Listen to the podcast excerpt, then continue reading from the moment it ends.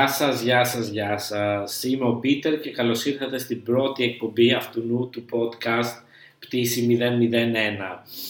Λοιπόν, να πω λίγα πράγματα για μένα ή για το podcast. Δεν ξέρω με τι να ξεκινήσω. Ας ξεκινήσω λίγο με το podcast. Γενικά αυτό το podcast θα, είναι, θα έχει διάφορα επεισόδια για αεροπορικά δυστυχήματα, για αεροπορικές εταιρείες και γενικά στην, θα κυμαίνεται στην αεροπλοεία.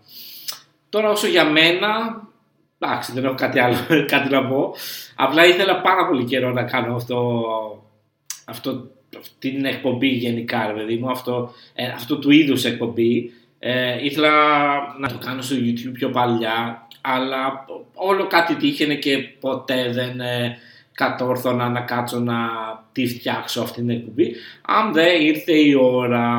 Παιδιά, ελπίζω να σας αρέσει και εσάς πάρα πολύ αυτό το είδος ε, υποθέσεων με αεροπορικά δυστυχήματα, όχι τα αεροπορικά δυστυχήματα εν γέννη, αλλά γενικά αυτό το story, πώς έγινε, όλα αυτά, ας πούμε, γιατί εμένα μου αρέσει πάρα πολύ και ελπίζω να μοιραστούμε αυτή την, αυτή την αρεσκία μας. Δεν ξέρω πώς να το πω. Σαν ε, το πρώτο επεισόδιο αυτής της εκπομπής, έλεγα να ξεκινήσω, ας πούμε, με ένα επεισόδιο από το μακρινό 1962,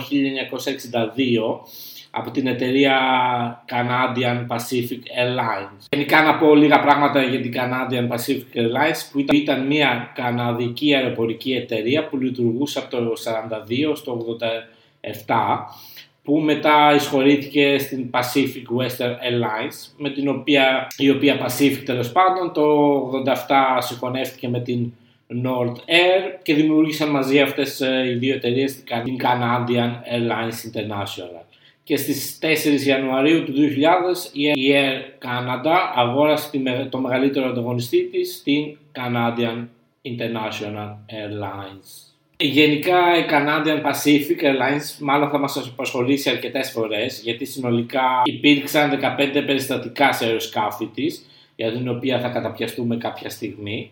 Ξεκινάμε την ιστορία μας ε, μια μέρα πριν το ατύχημα, δηλαδή στις 21 Ιουλίου του 1962 που ένα αεροπλάνο τύπου Bristol Britannia έφτασε στην Honolulu στις 5 και 7 το πρωί ως πτήση 323 της Canadian Pacific Airlines φυσικά από το Vancouver της ε, Βρετανικής Κολομβίας. Το αεροσκάφος και το πλήρωμα του παρέμειναν ε, στη Honolulu τη νύχτα όπως ήταν προγραμματισμένο έτσι κι αλλιώς για να αναχωρήσουν τον επόμενο βράδυ ως πτήση 301 για Νάντι, τον νησιά Φίτζι. Και όλο το πλήρωμα πήγε να ξεκουραστεί για συνολικά 34 ώρες και 30 λεπτά από την επόμενη πτήση και η μόνη συντήρηση του αεροσκάφους που χρειαζόταν όσο βρισκόταν στην Χονολουλού ήταν η αντικατάσταση του αντιστροφέα νούμερο 4. Γενικά να αναφέρω λίγο τον τύπο του αεροσκάφους. Ήταν ένα τετρακινητήριο στριοβιλοκινητήρα της Bristol Britannia 314 μοντέλο που είχε κατασκευαστεί στο Ηνωμένο Βασίλειο και πέταξε για πρώτη φορά 14 Απριλίου του 58 έτσι δοκιμαστικά και παραδόθηκε στην Canadian Pacific Airlines στις 29 Απριλίου του ίδιου έτους. Τώρα πάμε στη δικιά μας την πτήση, η οποία ήταν η πτήση 301 και έλαβε άδεια για απογείωση στο διάδρομο 8. Αυτός ο διάδρομος γενικά είχε γύρω στα 12.380 πόδια σαν μήκος και 200 πόδια πλάτος. Όλοι έτοιμοι και για απογείωση και έτσι η απογείωση ξεκίνησε στις 10 και 38 και περίπου δύο λεπτά αφού το σκάφος είχε απογειωθεί, ακούστηκε μια προειδοποιητική ένδειξη πυρκαγιάς για το κινητήρα νούμερο 1 στο πιλωτήριο. Αλλά μετά από λίγο σταμάτησε αυτή η προειδοποίηση. Και στη συνέχεια το πλήρωμα ενημέρωσε τον πύργο ελέγχου ότι ο κινητήρας νούμερο 1 είχε πρόβλημα με ένδειξη ότι υπήρχε φωτιά, αλλά είχε σβήσει και έτσι έπρεπε να προσγειωθούν αναγκαστικά στο ίδιο αεροδρόμιο στη Χονολού για αναγκαστική προσγείωση. Και έτσι όπως είναι λογικό, ο πύργος ελέγχου ενημέρωσε την πτήση 301 ότι όλοι οι διάδρομοι θα ήταν διαθέσιμοι για αυτούς ε, και ότι ο άνεμος ήταν βορειοανατολικός με 6 κόμβους. Ο πιλότος ζήτησε ας πούμε το διάδρομο νούμερο 8 για προσγείωση και όπως συμβαίνει κάθε φορά σε προσγειώσεις έκτακτης ανάγκης, όλες οι μονάδες έκτακτης ανάγκης και συντριβής και διάσωσης ειδοποιήθηκαν και προχώρησαν σε θέσεις αναμονής δίπλα σε αυτό το διάδρομο τον οποίο διάλεξε ο πιλότος ώστε να είναι έτοιμοι για οτιδήποτε συμβεί και να βοηθήσουν άμεσα και γρήγορα. Και όπως είναι λογικό, μιας και θα ήταν δύσκολο να προσγειωθούν με, τόσα, με τόσους τόνους ε, πετρελαίου, να το πω ρε παιδί μου, που είχαν ε, πάνω στο αεροσκάφος μιας και μόλις είχε υπογειωθεί, οι πιλότοι ενημέρωσαν το πύργο ελέγχου ότι θα υπήρχε υπερβολικό βάρος για την προσγείωση και ότι θα έπρεπε να απορρίψουν κάποιο ποσοστό καυσίμου για να ελαφρύνει το αεροπλάνο και να είναι πιο εύκολο. Και έτσι το αεροσκάφος μεταφέρθηκε με έλεγχο προσέγγισης με ραντάρ σε μια απομονωμένη περιοχή πάνω από το νερό περίπου 20 μίλια νότια της Χονολουλού σε υψόμετρο 4.000 πόδια. Η απόρριψη καυσίμου ξεκίνησε στις 10 και 53 και ολοκληρώθηκε στις 11 και 6 το βράδυ όλα αυτά. Μία από τις επιζήσαντε αεροσυνοδού, καθώς και αρκετοί από τους επιζώντες, δήλωσαν ότι κατά τη διάρκεια της απόρριψη καυσίμου, ο πιλότος Alfred και ο, ο πρώτος πιλότος Elder επέστρεψαν στην καμπίνα των πίσω επιβατών πολλές φορές ώστε να ελέγξουν οπτικά τη λειτουργία. Δήλωσαν ότι χρησιμοποιούσαν φακό για να παρατηρήσουν την απόρριψη καυσίμων και από, τις, και από τα δύο φτερά. Συνολικά 35.000 λίβρες καυσίμου πετιούνται στον ωκεανό. Όσο γινόταν αυτό, δεν είχαν καμία επικοινωνία με τον πύργο ελέγχου όπως είναι λογικό και αντίστροφα. Η τελευταία επικοινωνία που είχαν ήταν περίπου 50 δευτερόλεπτα πριν από την προσγείωση. Όσο η πτήση έφτανε στο αεροδρόμιο, το προσωπικό της πυροσβεστικής και διάσωσης παρατήρησαν για πρώτη φορά την πτήση 301 από κοντά, όταν άναψαν τα φώτα της προσγείωσης, που ήταν και η στιγμή που το αεροσκάφος βρισκόταν τότε σε επικοινωνία με τον πύργο ελέγχου.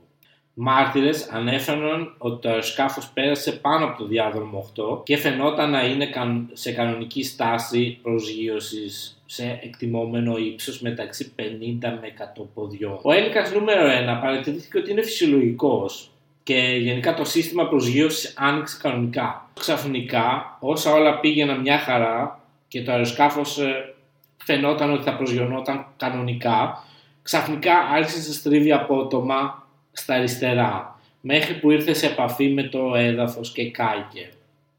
20 επιβάτες και 7 μέλη του πληρώματος της πτήσης σκοτώθηκαν ακαριέα. Οι επιζώντες ήταν μόνο 13 που υπέστησαν διάφορους τραυματισμούς και εγκάβματα από τη σύγκρουση. Εννέα από τους επιζώντες που άρχισαν να δίνουν συνεντεύξεις μετέπειτα επιβεβαίωσαν γενικά τις δηλώσεις των μαρτύρων στο έδαφος. Το σύσιμο του αριστερού φτερού κατά μήκος του εδάφους προκάλεσε την διάσπασή του, με αποτέλεσμα περιστροφή του αεροσκάφους γύρω από το κάθετο άξονά του και αμέσως ακολούθησε η καταστροφή της προστινής ατράκτου όταν ήρθες σε επαφή με το έδαφος. Το αεροσκάφος ήρθε κατά μήκος του εδάφους για περίπου 650 πόδια Τέσσερα χωματουργικά οχήματα κατηγορίας βάρους 10 έως 22 τόνων ήταν σταθμευμένα περίπου 850 πόδια βόρεια του διαδρόμου 8 και παράλληλα με το διάδρομο προσγείωσης. Τρία από αυτά τα οχήματα σχημάτισαν σαν ένα φράγμα, να το πω έτσι, στην πορεία του αεροσκάφους και περιόρισε μέρος των συντριμιών σε αυτή την περιοχή. Το θάλαμο διακυβέρνηση και το κύριο τμήμα της αρτράκτου καταστράφηκαν από την πρόσκρουση και μετέπειτα από τη φωτιά. Όμως το πίσω τμήμα της ατράκτου παρέμεινε άθικτο, με το τμήμα της ουράς ακόμα κολλημένο. Ο βοηθός του αρχηγού της πυροσβεστικής στεκόταν σε ένα φορτηγό έκτακτης ανάγκης ακριβώς έξω από την άκρη του διαδρόμου 8, δηλαδή στην αρχή του περίπου. Δήλωσε ότι όλες οι συνθήκες που παρατηρήθηκαν κατά την προσέγγιση φαινόταν να είναι κανονικές και ότι το σύστημα προσγείωσης ήταν σε κανονική θέση και δεν παρατηρήθηκε καμία κίνηση πεζών ή αδικημένων δίπλα στο, ή πάνω στο διάδρομο προσγείωσης ώστε να κάνει τον πιλότο να μην συνεχίσει την προσγείωση αλλά να γύρει ξαφνικά το αεροπλάνο προς τα αριστερά. Τα λεγόμενα του βοηθού πυροσβέστη επαλήθευσε και ο ελεγκτής του πύργου ελέγχου εκείνη τη στιγμή ότι δεν είχε κανένα όχημα στο διάδρομο 8. Αλλά για να καταλάβουμε λίγο, εδώ θα σας πω λίγο τι παίζει λίγο με τα συστήματα προειδοποίησης ε, όπως φωτιά και κουλουπού. Ε, για να καταλάβουμε τι γίνεται. Είναι δύο ξεχωριστά συστήματα, οπτικά και ακουστικά. Το σύστημα προειδοποίησης για φωτιά είναι δύο ξεχωριστά συστήματα. Δηλαδή είναι τα οπτικά και τα ακουστικά. Λειτουργούν μέσω εξαρτημένων ηλεκτρικών κυκλωμάτων για να παρέχουν προειδοποίηση στο πλήρωμα σε περίπτωση μη ασφαλούς κατάστασης των κυβωτίων ταχυτήτων. Αυτό το ηχοσύστημα λαμβάνει τις πληροφορίες από τη μέση του γονάτου, του φορείου και του γκαζιού. Αλλάζει και ανταποκρίνεται με μια προειδοποίηση κόρνας τύπου όταν κάποιο από τα γκάζια είναι καθυστερημένο και η ταχύτητα δεν είναι στην εκτεταμένη και κλειδωμένη θέση. Δεδομένου ότι πρόκειται για ξεχωριστά συστήματα με ανεξάρτητους διακόπτες θέσης, είναι δυνατόν να ληφθούν αντιφατικές ενδείξεις στο πιλωτήριο σε περίπτωση βλάβης ορισμένων διακοπτών. Μία ανασκόπηση των αναφορών μηχανικής ανομαλίας που ανακάλυψε ότι στις 5 Ιανουαρίου του 1962 μια τέτοια απόκληση σημειώθηκε για αυτό το αεροσκάφος. Η αναφορά ανέφερε ότι όταν το γκάζι τραβήθηκε προς τα πίσω με το γρανάζι κάτω και κλειδωμένο, εικόνα ήχησε.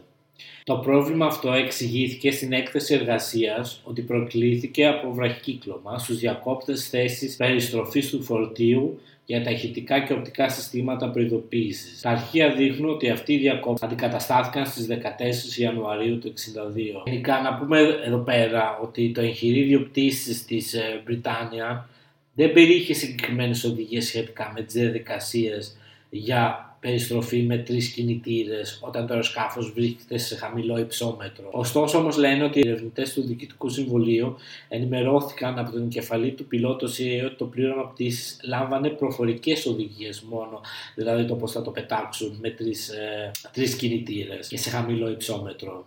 Γενικά από ότι ήταν δυνατόν να προσδιοριστεί, περίπου 35.000 λίβρες καυσίμου εκενώθηκαν με τον προβλεπόμενο τρόπο. Μετά την ολοκλήρωση αυτή της επιχείρησης, το αεροσκάφος βρισκόταν σε πτήση για περίπου 13 λεπτά πριν συμβεί το ατύχημα. Εκεί μπορούμε να υποθέσουμε ότι κατά τη διάρκεια αυτής της περίοδου το πλήρωμα είχε αρκετές ευκαιρίες να διασφαλίσει ότι το υπόλοιπο φορτίο καυσίμου κατανεμήθηκε συμμετρικά και ότι η επένδυση του αεροσκάφους είχε ρυθμιστεί ανάλογα. Γιατί σκεφτόντουσαν, ρε παιδί μου, για τυχόν για ποιο λόγο έπεσε, μήπως, ε, ξέρετε, τα καύσιμα είναι τα φτερά του αεροσκάφους και έλεγα μήπως και τυχόν δεν, ε, δεν έμειναν ομοιόμορφα μέσα τα υπόλοιπα καύσιμα που είχε. Όλα τα διαθέσιμα στοιχεία δείχνουν ότι η προσέγγιση με τρεις κινητήρες διεξήχθη υπό οπτικές συνθήκες πτήσης και με ικανοποιητικό τρόπο μέχρι τη στιγμή που το αεροσκάφος πέρασε το κατόφλι του διαδρόμου 8. Η πιθανή διαδρομή πτήσης προσέγγισης με βάση τις παρατηρήσεις επιζώντων και μαρτύρων σε συνδυασμό με τα στοιχεία κατανομής των συντριμιών προσδιορίστηκε ότι η περιστροφή, δηλαδή ότι έστριψε, ξεκίνησε σε ένα σημείο περίπου 600 πόδια πέρα από το κατόφλι του διαδρόμου και σε υψόμετρο 20 με 40 ποδιών πάνω από την κεντρική γραμμή του διαδρόμου το Διοικητικό Συμβούλιο δεν, δεν ήταν σε θέση εκείνη τη στιγμή να προσδιορίσει το λόγο για τον οποίο θα είχε επιχειρηθεί μια τέτοια περιστροφή τόσο αργά σε ένα τέτοιο στάδιο της προσέγγισης και το αεροσκάφος ακόμα σε πλήρη, πλήρη διαμόρφωση προσγείωσης. Δεν υπήρχαν στοιχεία που να υποδεικνύουν ότι απαιτούσε μια περιστροφή για να αποφύγει τυχόν εμπόδια, οχήματα ή πεζούς που μπορεί να ήταν στο διάδρομο εκείνη τη στιγμή.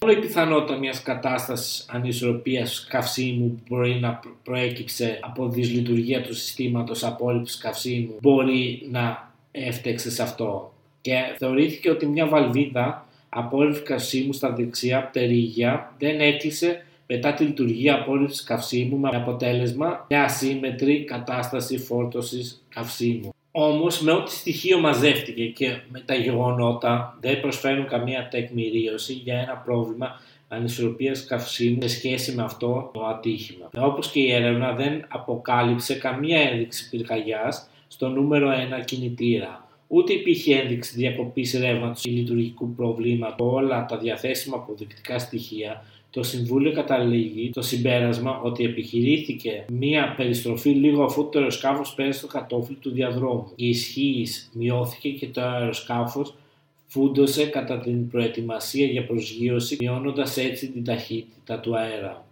Το Συμβούλιο Διερεύνησης Ατυχημάτων καταλήγει στο συμπέρασμα ότι η πιθανή αιτία του ατυχήματος ήταν η απόπειρα τρικινητήριας περιστροφής όταν το αεροσκάφος βρισκόταν σε πλήρη διάταξη προσγείωσης σε αναπαρκή ταχύτητα αέρας και ύψους για να διατηρήσει τον έλεγχο. Και αυτή ήταν η απόφαση που πήραν για ποιο λόγο έπεσε το αεροπλάνο. Και κάπως έτσι κλείνει αυτό το πρώτο μας επεισόδιο. Παιδιά θα με συγχωρέσετε για τυχόν λάθη που μπορεί να έχουν γίνει, να γίνουν, δεν ξέρω, ελπίζω να κοπούν στο μοντάζ. Ε, και σίγουρα εντάξει πρώτη φορά είχα λίγο άγχος, το ένα το άλλο, ελπίζω να βγει καλό το επεισόδιο, ελπίζω και σε εσάς να σας αρέσει και εύχομαι να τα ξαναπούμε στο επόμενο επεισόδιο του TC001.